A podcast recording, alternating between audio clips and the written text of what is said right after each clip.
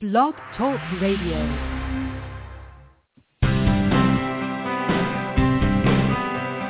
Welcome to Health Media Now with award-winning author and host Denise Messenger for a lifetime of health empowerment.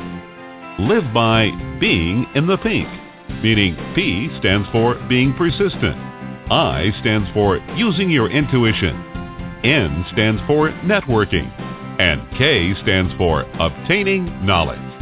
Preserve and protect your health by listening live every Wednesday at 4 p.m. Pacific Standard Time and 7 p.m. Eastern Standard Time. Our guests entertain and share cutting-edge information. They share with you what may have taken years to achieve through experience in their field.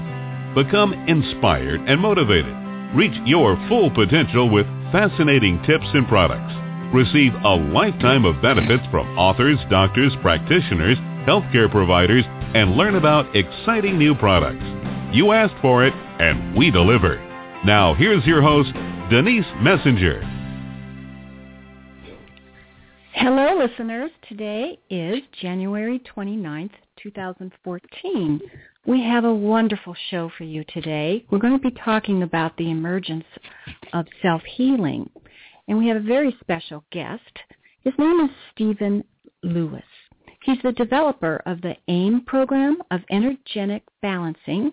He also co-authored a book called Sanctuary, which is the path to consciousness.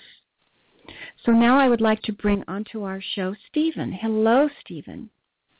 Hello, Denise. Thank you for having me on your show. We're very honored. So I like to start my shows out with our listeners getting a little bit of background on our guests. Could you enlighten us on your path? In other words, where did you get started? How did you get on the path that you're on to this day? well, my earliest memory of my start was I was kind of a, a prodigy as a child. Uh, but my parents, my mother particularly, used to always say, son, do what you got to do quickly. We don't live long. Now, that definitely was, uh, it, it was a spur. It definitely pointed me in the direction of, well, why not? What goes wrong? Um, I put that, I tabled that aside, and I went and did a lot of studying. My primary interest was in, is in physics, quantum physics. Uh, but I never forgot about the concept of what goes wrong and why. What's this all about? And so along the way, I picked up a whole bunch of degrees in the healing arts, acupuncture, homeopathy, uh, a, a, bunch of others. I got a, a, a drawer full of them somewhere. Um, all of which were just to enable me to kind of talk the talk while I figured out how to walk the walk. And uh, I am still figuring it out, and I'm and uh, that'll probably be the case up until my demise. Uh, one of my fantasies is right before that demise, I'm going to sit up and say, "I've got it together," plunk, and get out. That's it. Um, because Finally. there, there is no end. That's why. Um, I, you know, I was born in a very fortuitous time for me. It's, you know, it was an energetic time in that quantum physics came into its own. Um, not just Einstein, but for me, uh, his successors, Niels Bohr, David Bohm, and the others. And I began to understand something personally that violated everything I was taught, everything everyone else was taught. It was that everything about me that's at all relevant, everything, uh, what I, everything hereditarily, my life, how I live it, is essentially created by my consciousness. Now, the way that works is fundamentally E does equal MC squared. Everything is energy. That's taught in high schools now. It's accepted. Mm-hmm. But but you see, the problem is this, Denise.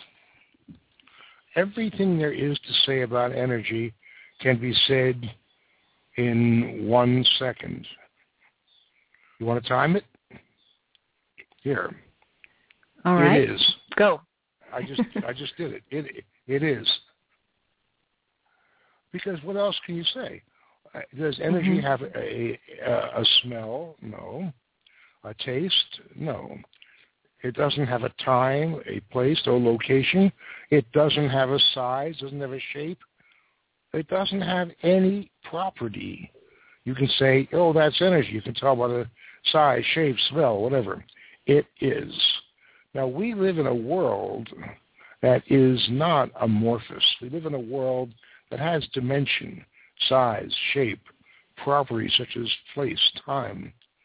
What is it that takes this everything, this energy, and gives it something, gives it this particular these properties? And the answer is the most amazing answer in the world. You do it, I do it, we do it.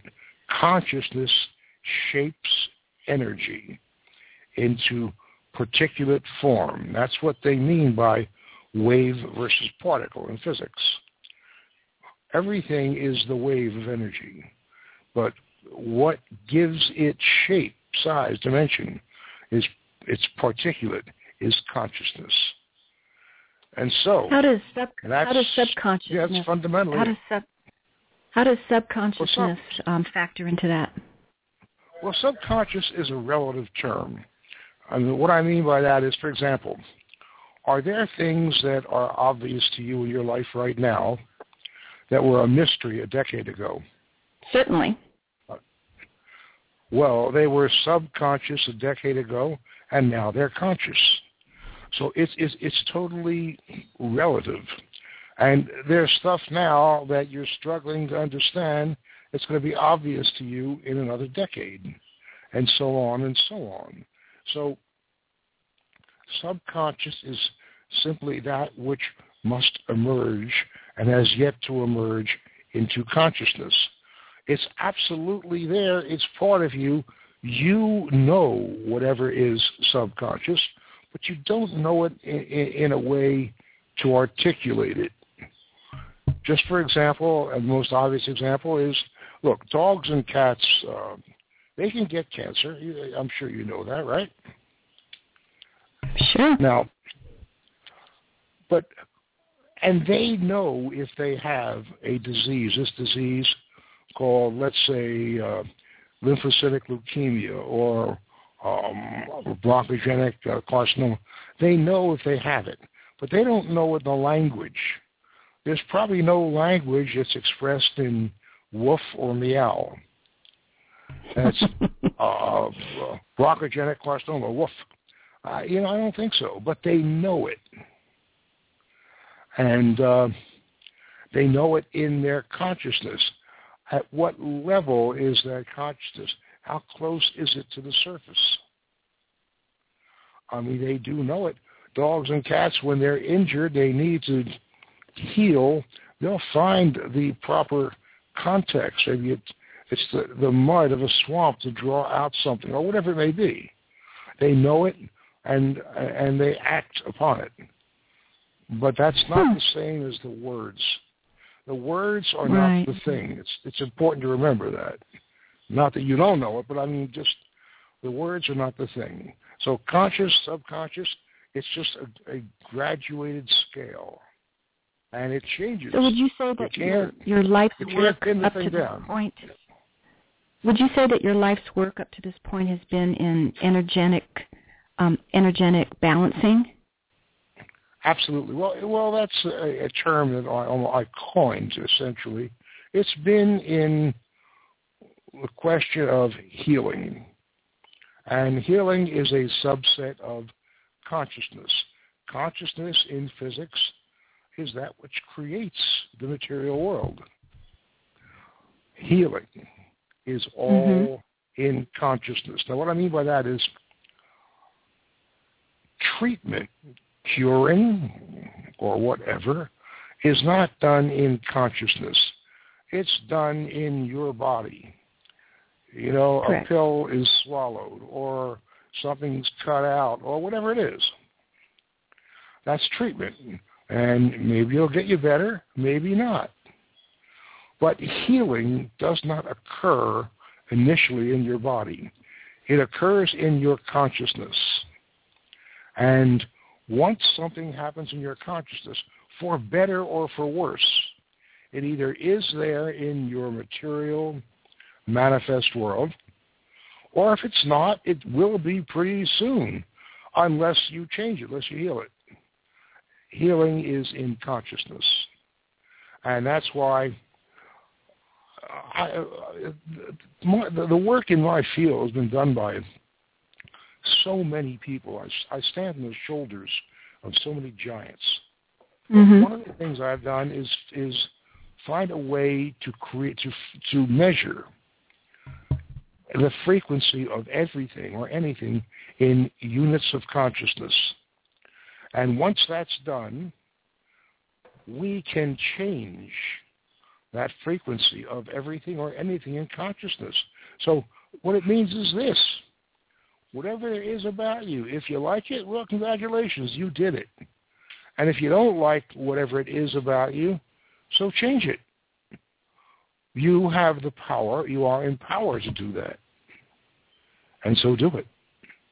You can. That's the good so news and the bad about, news. How do you go about helping people?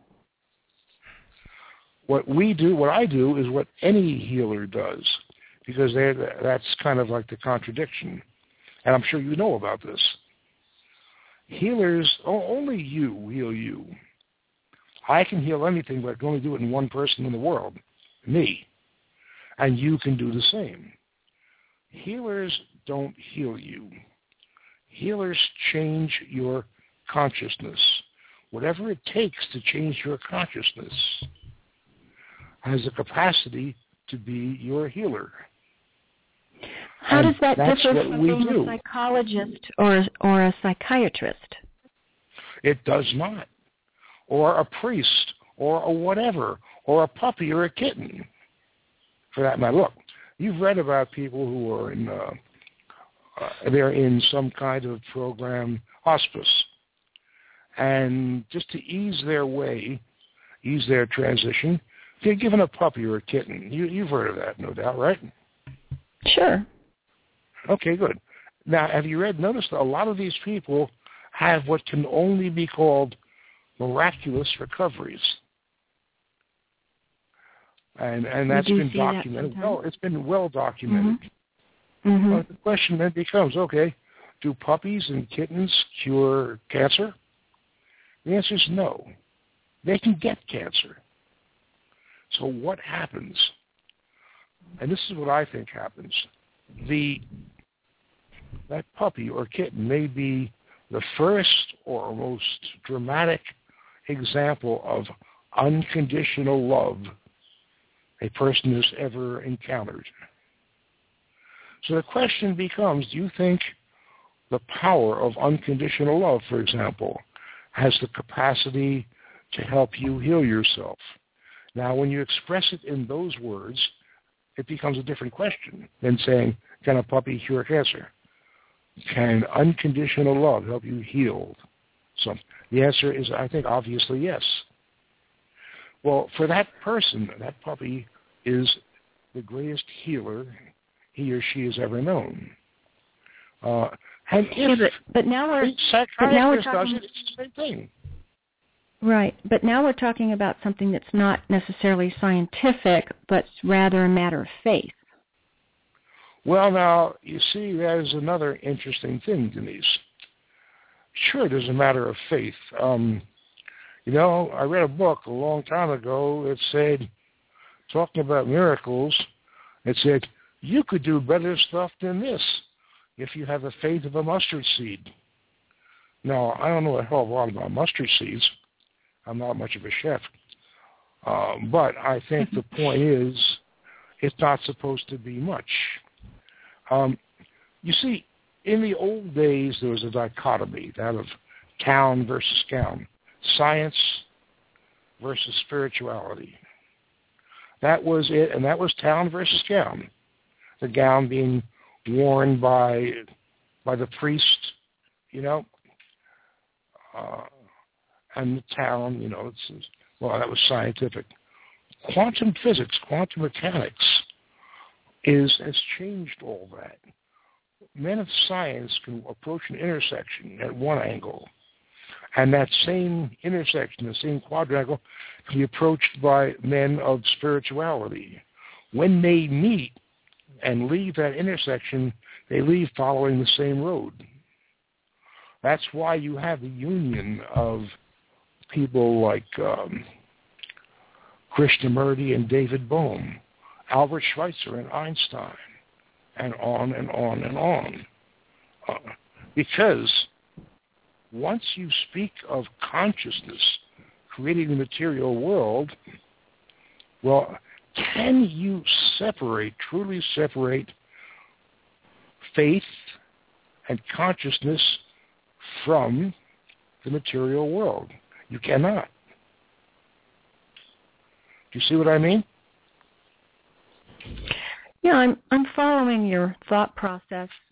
Uh, it to me it kind of equates to if we go from go back to the scientific, where they conduct mm-hmm. medical studies and they give their uh, patients pills.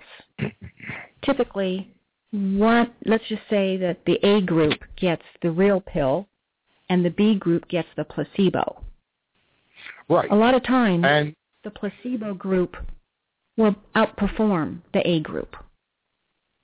That does happen. And, and can you explain that in terms of science? No, nobody can. Oh, yes, they can. Because what has happened, and there's the big confusion, Denise. What has happened to uh, group placebo is very simply they healed themselves. There is a distinction between treating and curing versus healing.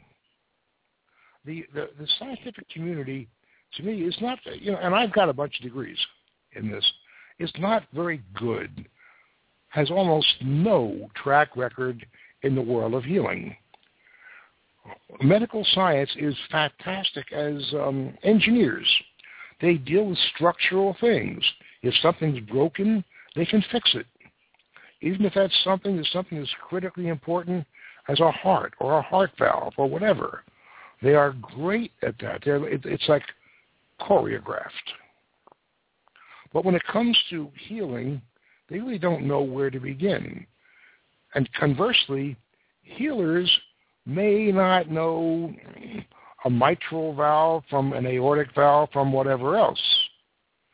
But they know how to change your consciousness so that you are more able to heal that which needs to be healed.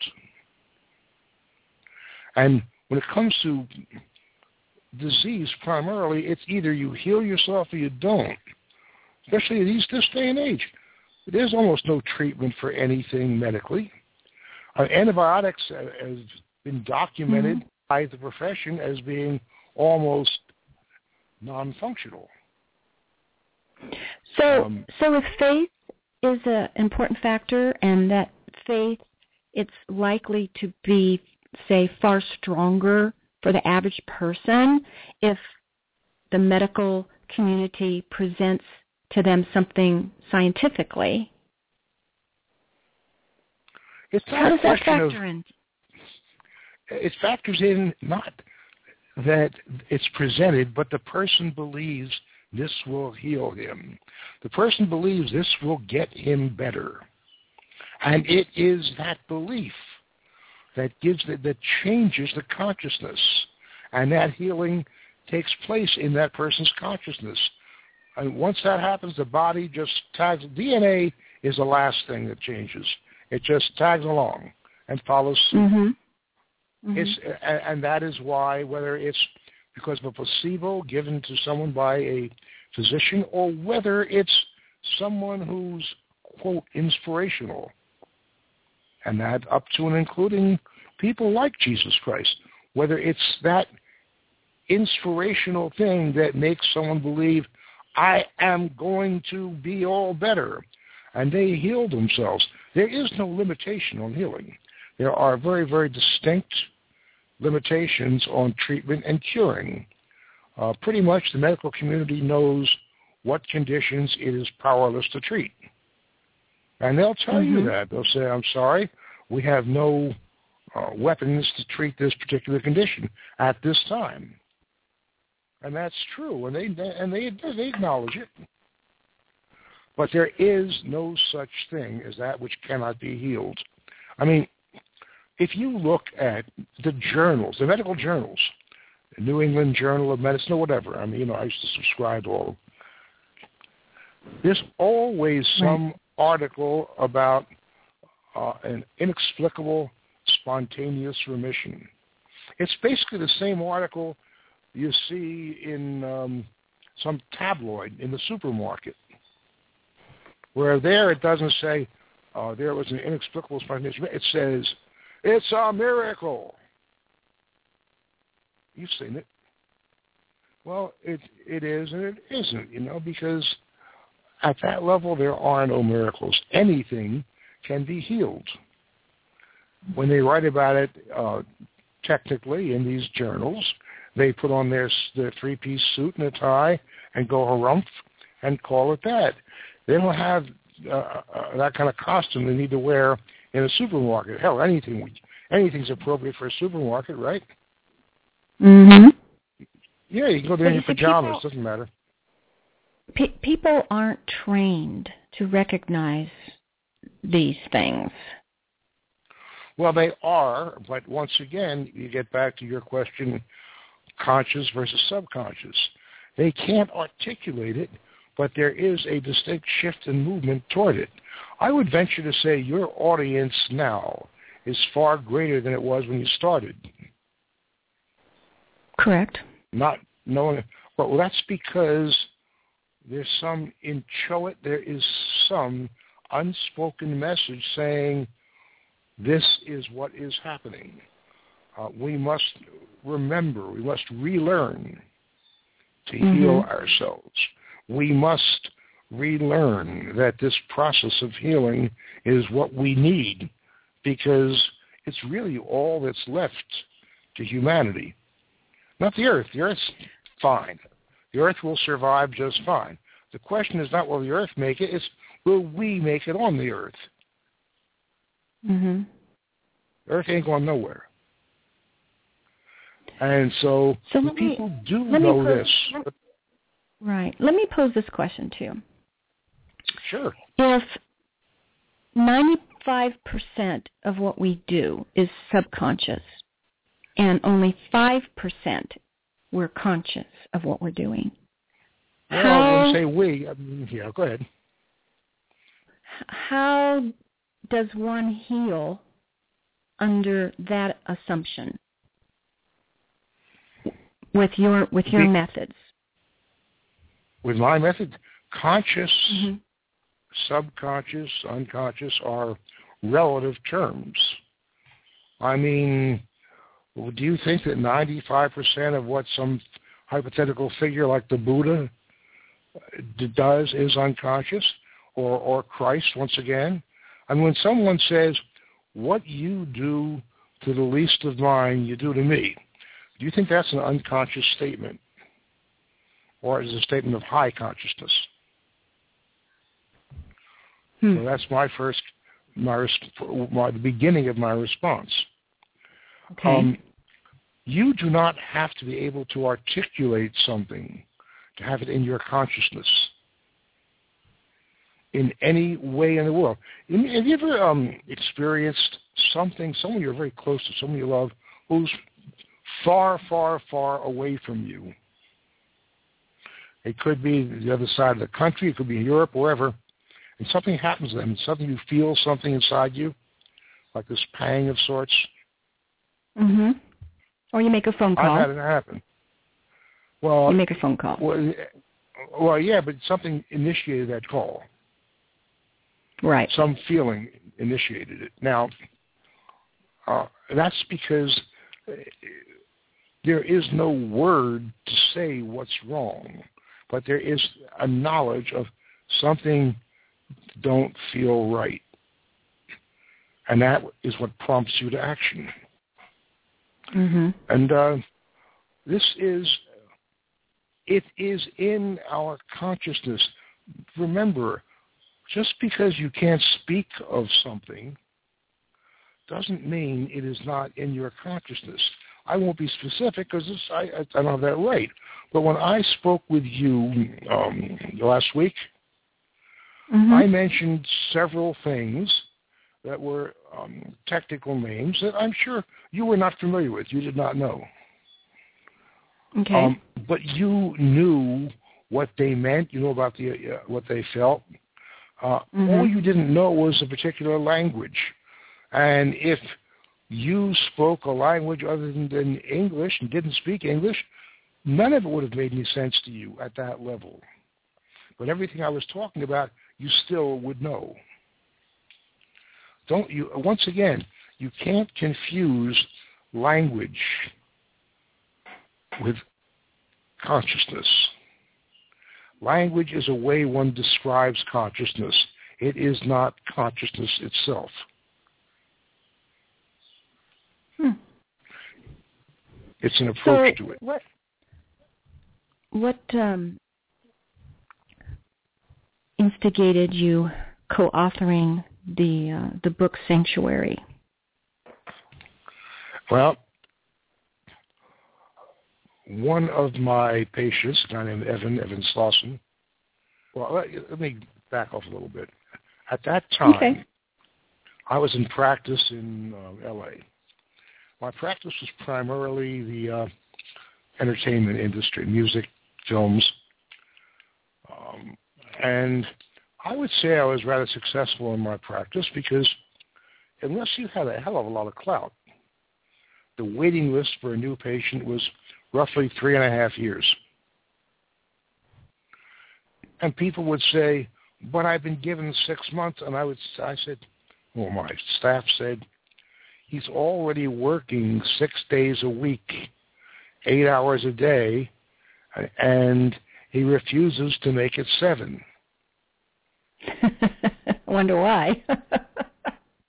Right. Okay, and at a three and a half year waiting list. At one point, something happened, and I saw it, and I said, "Wow, look at this." I, I won't. I don't want to get into it now, but it's written up. It's, it's described very well in Sanctuary, the Path to Consciousness. mhm. Well, what did I say? Well, I hope I never see this again.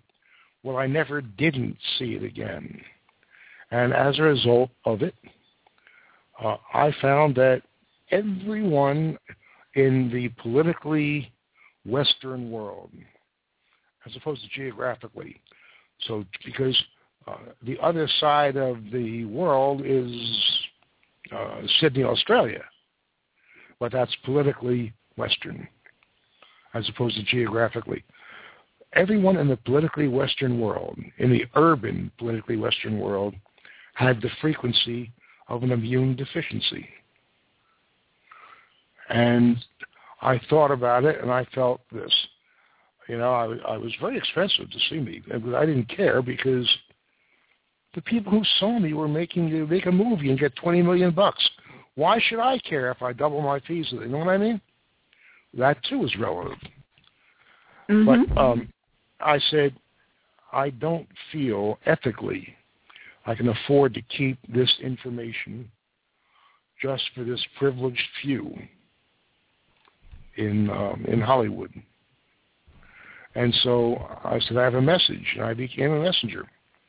So I was speaking to a friend of mine, and uh, I said, well, let's write a book. Uh, and he had written some screenplays, et cetera. So this was L.A., Hollywood, and it was. And since it was about consciousness, and consciousness, which is the vehicle for healing, and it's about that, it was called Consciousness Sanctuary: The Path to Consciousness. So uh, I wrote this book, and it was published by Hay House, and it took on a life of its own. At that point, I told my my patients, I can no longer see you privately because I've got this obligation to take this to the public and to see as many as I can. And let me tell you, that generated a lot of hostility in Hollywood because they like being catered to. Very, very much so. You look at the beginning of the book Sanctuary, you'll see examples of those who said things like that. A guy like Burt Bacharach said, hey, I'm an American too. I, I, I want to help people. Others were just furious. But that's what I did. In fact, I went and disappeared to try and perfect um, this technology, this spiritual technology. Mm-hmm. And I did, and uh, and then I began the AIM program, or we began it. My two partners and I, Evan and Roberta. And Roberta at the time was, uh, I lived with her. She was my woman. That's no longer the case, but she's still my partner, and she's the best friend of my the lady uh, of my wife. So that's fine. That worked out pretty well. Very incestuous. I love it. Um, You're quite funny, you know. oh, oh, well, um, thank you. So anyway, uh, that is how uh, I went. I, be, I began this work because I didn't mm. feel mm. I could. I could not have had uh, helped. I could not have been able to help seventy thousand people, which is a drop in the bucket. It's minute, disappointingly small. I could not have helped seventy thousand people heal themselves if I was seeing one on one. So I had to develop a technology that was not dependent upon my physically having them come in. And that is the etiology of the AIM technology I wrote about in that same book. AIM mm-hmm. standing for all exclusive method. And that only works because of some frequencies that I called Rosetta frequencies. Rosetta because they translate. So let's say there are roughly, in the, in the AIM program, um, there are about half a million frequencies. Nobody can focus on half a million things. It's impossible. But of that half a million, let's say hypothetically 100 of them represent imbalances that you need to heal in you. Because of these Rosetta frequencies, you will focus on that 100 and ignore the remaining, the rest of the half million. Hmm. That is why so it, like without that bank. it couldn't work. Pardon me? It's like a data bank. Yes. Oh yeah. Mm-hmm. It's mm-hmm. an enormous, huge database. It's a huge database that is in itself hooked up to a massive bank of computers. And these computers uh, are attached to these massive metal trays, and on these trays there are photographs of people, and these photographs have been taken as digital. They've been um, analoged and then back to digital, and they are on these trays, and they are the holograms we deal with. Anything that is unique to you is you holographically, contains every bit of information about you. That's precisely why hmm. primitive people intuited, and they did, that they don't want, they won't let you take their picture unless they're utterly convinced you're not going to use it to do something negative, because you can. It is them holographically. Now is you can do that with hair a, or blood. A voodoo doll. Hmm. Is that similar to a voodoo doll? It is, yes. Is that, voodoo uses that. So voodoo you, and uh, Santeria and Yandigo, they use that, but not in the Hollywood sense. It's been used uh, in Brazil and Haiti, etc., as and Cuba, as a way of, of for uh, the native healers, the native uh, medical uh, arts people, to help people heal themselves. Hollywood made it like my weekend with Bernie you know, zombies and all that. But that's not. I mean, that, that's fine. It's mm-hmm. fun. You know, and I, I have fun watching a fun movie. Why not? I mean, but that ain't what it is. But it's used to help people heal themselves. It's no different than the concept of the prayer wheel in Tibet, where they take your name and put it in the prayer wheel. And that prayer wheel never stops spinning. And it is linked to you. And uh, even that has its own technology. And I was visiting a, a guy, you probably know him, I'm sure you, everyone knows Wayne. I was visiting Wayne Wayne Dyer, and uh, I was at, at Wayne's house, and he, was, he said, hey, Steve, my picture is in the DMV. And I said, so is everybody else's. So what? I mean, everyone I know drives. Uh-huh. Right. Right. I mean, they even let my mother drive when she was here, God rest her soul, which was a big mistake. But anyway, um, well, she's got the record to prove it. Um, I said, everyone's picture's there. So he said, why isn't it doing anything? So I said to him, what do you want it to do? It's just a picture, Wayne.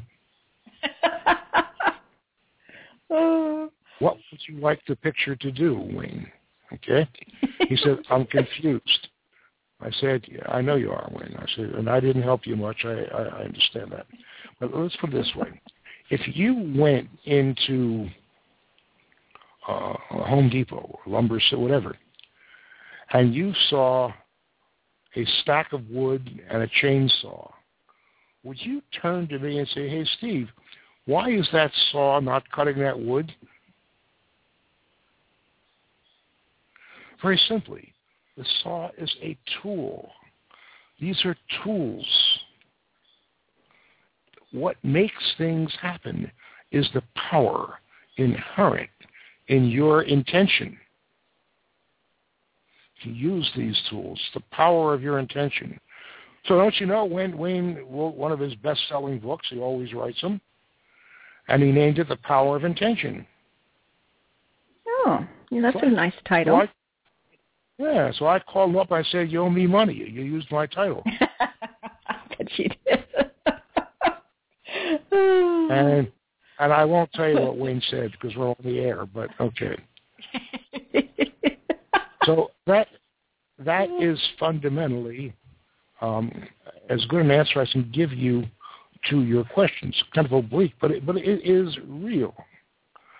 Mm-hmm. You know, I mean, it is the intent, but that's again, that's consciousness. It's your intention that that makes you either heal right. yourself or not people go in to see a physician and have a wart removed or a hangnail dealt with, and they end up getting an infection or this and that, and they transition. Death by hangnail. On the other hand, other people are told you've got two months left in hospice, and 20 years later they're playing ten- tennis, and the physician who told them that is dead. Mm. It is it is not and dried. It is a matter of intention. Now that intention is dictated by many factors.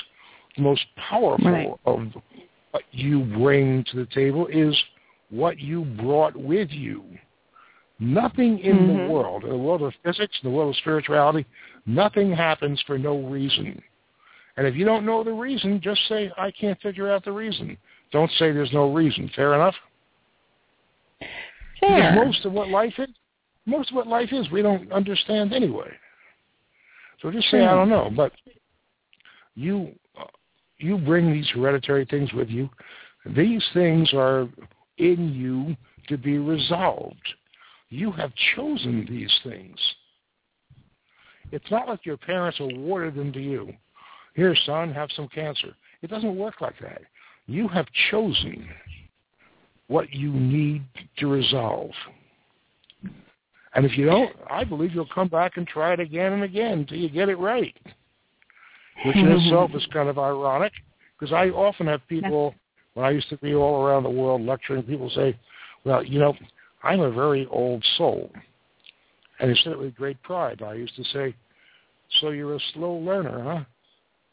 And that would really upset them. Yes. Isn't isn't that what what they're telling me? Jesus, you still hmm. can't get it right. so tell me, Stephen Lewis.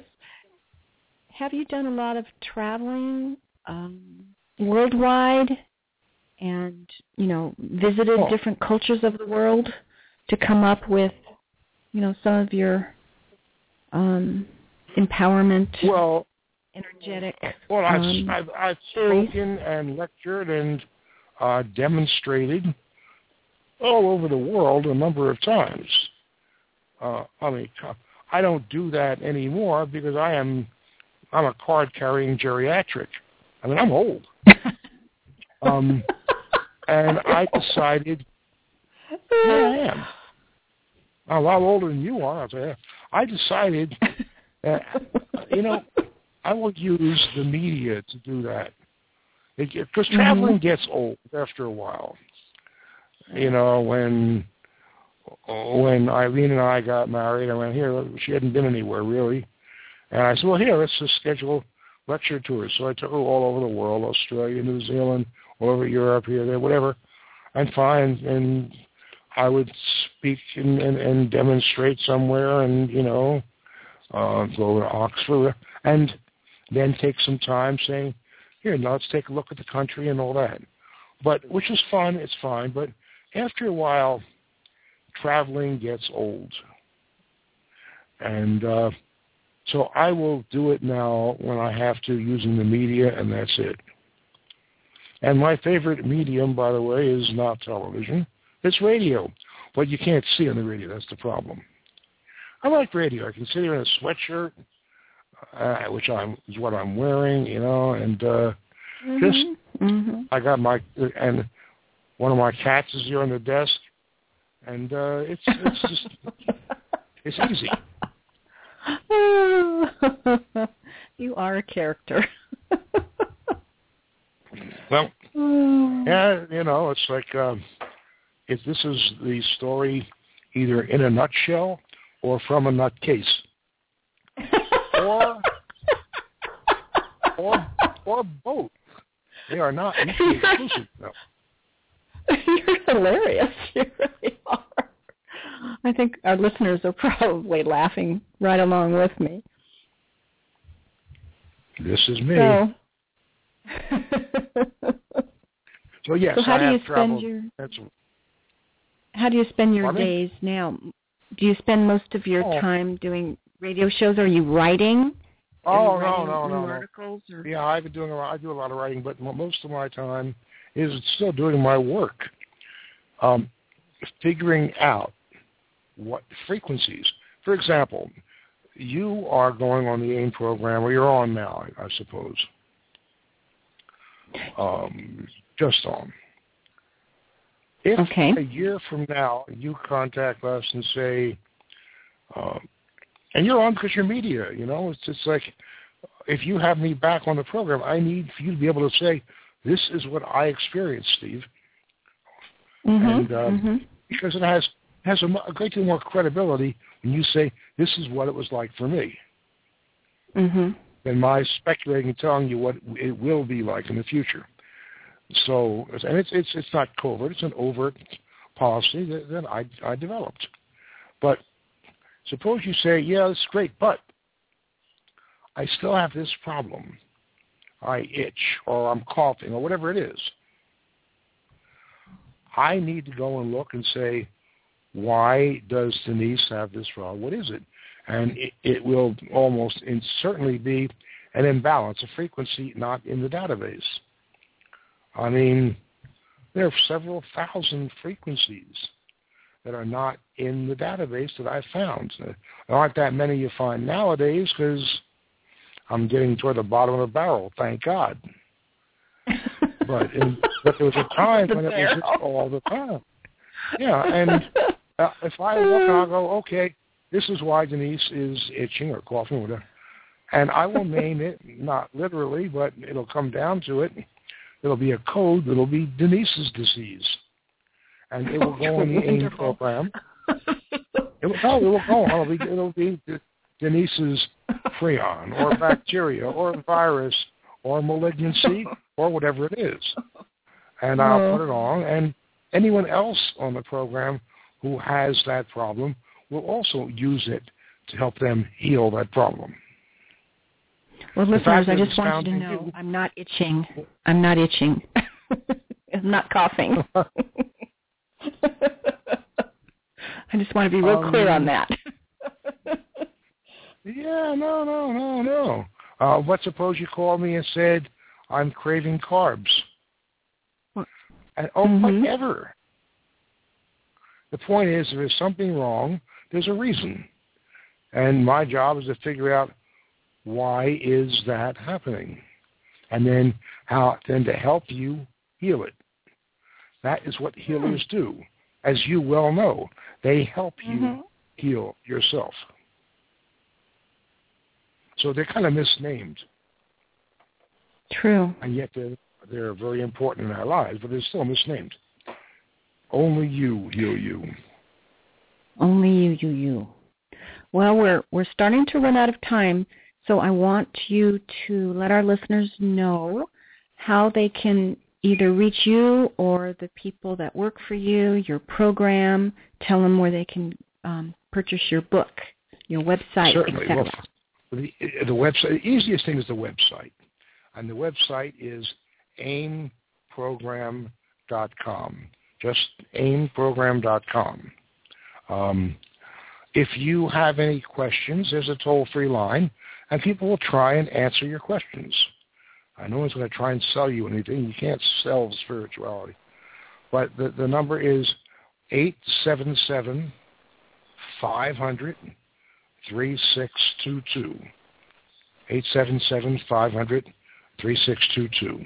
And as far as the book Sanctuary, by the way, in that website, there are a lot of articles I've written, and they're a lot more current than the book.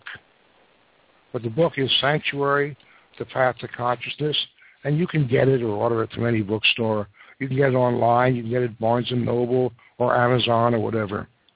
Um, it's available. It's not a problem. But the first thing I would say is look at the website, aimprogram.com. And that will tell you if you feel this resonates for you or not. Because if it doesn't resonate for you at this time, then it's not right for you at this time. And it doesn't mean it never true. will, but yeah. You just, you no, I think know. this is not something you must. It, it's this is not something that can be pushed or sold. You know, I mean that's I feel very strongly about that.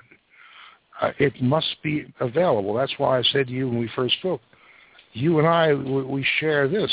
We are both messengers, and as such, we, we have a message. You know, and a messenger delivers this message and moves on and delivers it elsewhere. You don't stay around and say, "Now what are you going to do? What are you going to do?" You go on and move on and deliver your message. Isn't that right? that that's true. That's very true. Well, thank you so much for coming on our show, Stephen Lewis. Thank you for You've having me a on. Delightful guest. Look, Just a delightful thank guest. Thank you so much. I hope to be back. And I wish you I wish you well. All right, listeners, okay. we're wrapping up our show, and um, please tune in again next Wednesday at 4 p.m. And I hope everybody has a wonderful rest of the week. Bye-bye now. We celebrate our listeners worldwide and invite you to contact Denise at www.healthmedianow.com with any questions you may have and follow her on Twitter at Health Media Now and Facebook at Health Media Now. For those interested in an advertising campaign on her show, contact Lisa at knowledgeworkspub.com. Be sure to visit GotCancerNowWhat.com for information on Denise Messenger's award-winning book, Got Cancer? Now What?